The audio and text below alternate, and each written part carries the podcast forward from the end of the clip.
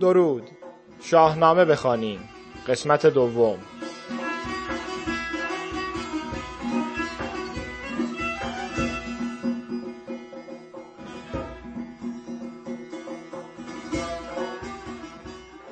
در قسمت قبل دو بخش از دیواجه رو شنیدیم. الان سه بخش دیگر رو با صدای مهدی بشنویم.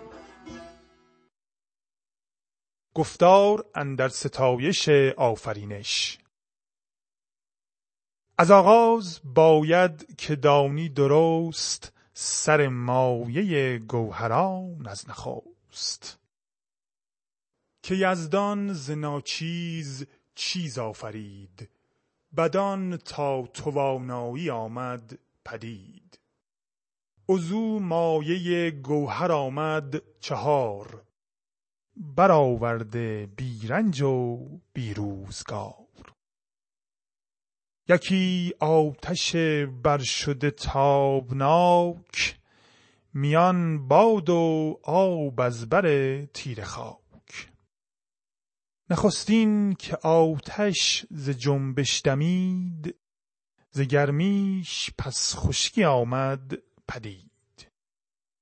وزان پس از آرام سردی نمود ز سردی همان باز تری فزود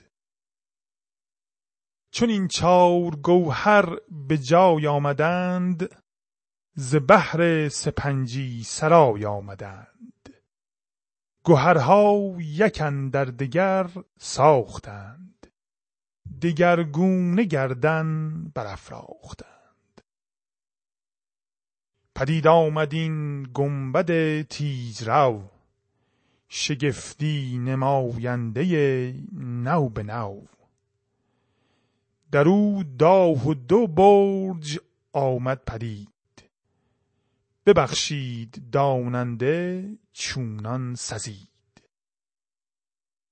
ابر داه و دو هفت شد کدخدای گرفتند هر یک سزاوار جای.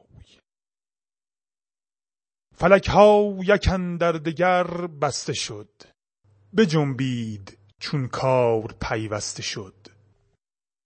چو دریا و چون دشت و چون کوه و راغ زمین شد به کردار روشن چراغ. ببالید کوه آبها بردمید سر رستنی سوی بالا کشید. زمین را بلندی نبود جایگاه یکی مرکزی تیره بود و سیاه. ستاره به سربر شگفتی نمود. به خاک اندرون روشنایی فزود همی بر شد ابر و فرود آمد آب. همی گشت گرد زمین آفتاب. گیاروست با چند گونه درخت.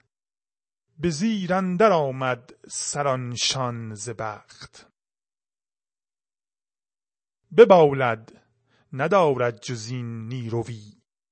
نپوید چو پویندگان هر سوی.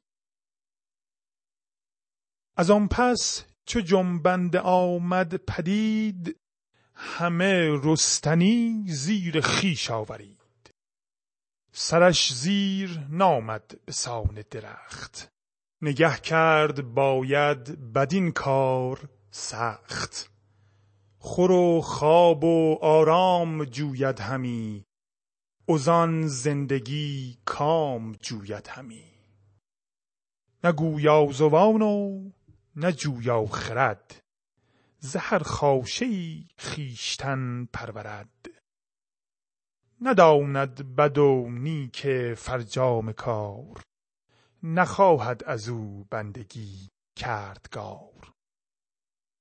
چو دانا توانا بود و دادگر از ایرا نکردیچ پنهان هنر. چنین است فرجام کار جهان نداند کسی آشکار و نهان.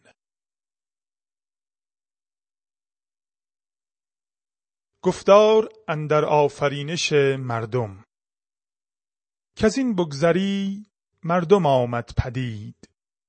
شد این بندها را سراسر کلید. سرش راست بر شد چو سرو بلند به گفتار خوب و خرد کاربند. پذیرنده هوش و رای و خرد مر را دد و دام فرمان برد. ز خرد بنگری اندکی که معنی مردم چه باشد یکی؟ مگر مردمش خیره خوانی همی؟ جز این را نشانی ندانی همی. تو را از دو گیتی برآورده اند به چندین میانجی بپرورده اند. نخستین فطرت پسینت شمار. تو مر خویشتن را به بازی مدار. شنیدم ز دانا دگرگون از این چه دانیم راز جهان آفرین. نگه کن بدین گنبد تیزگرد که درمان از اوی است و زوی است درد. نه گشت زمانه بفرسایدش نه آن رنج و تیمار بگزایدش. نه از جنبش آرام گیرد همی نه چون ما تباهی پذیرد همی. از او دان فزونی او هم نهار. بد و نیک نزدیک او آشکار.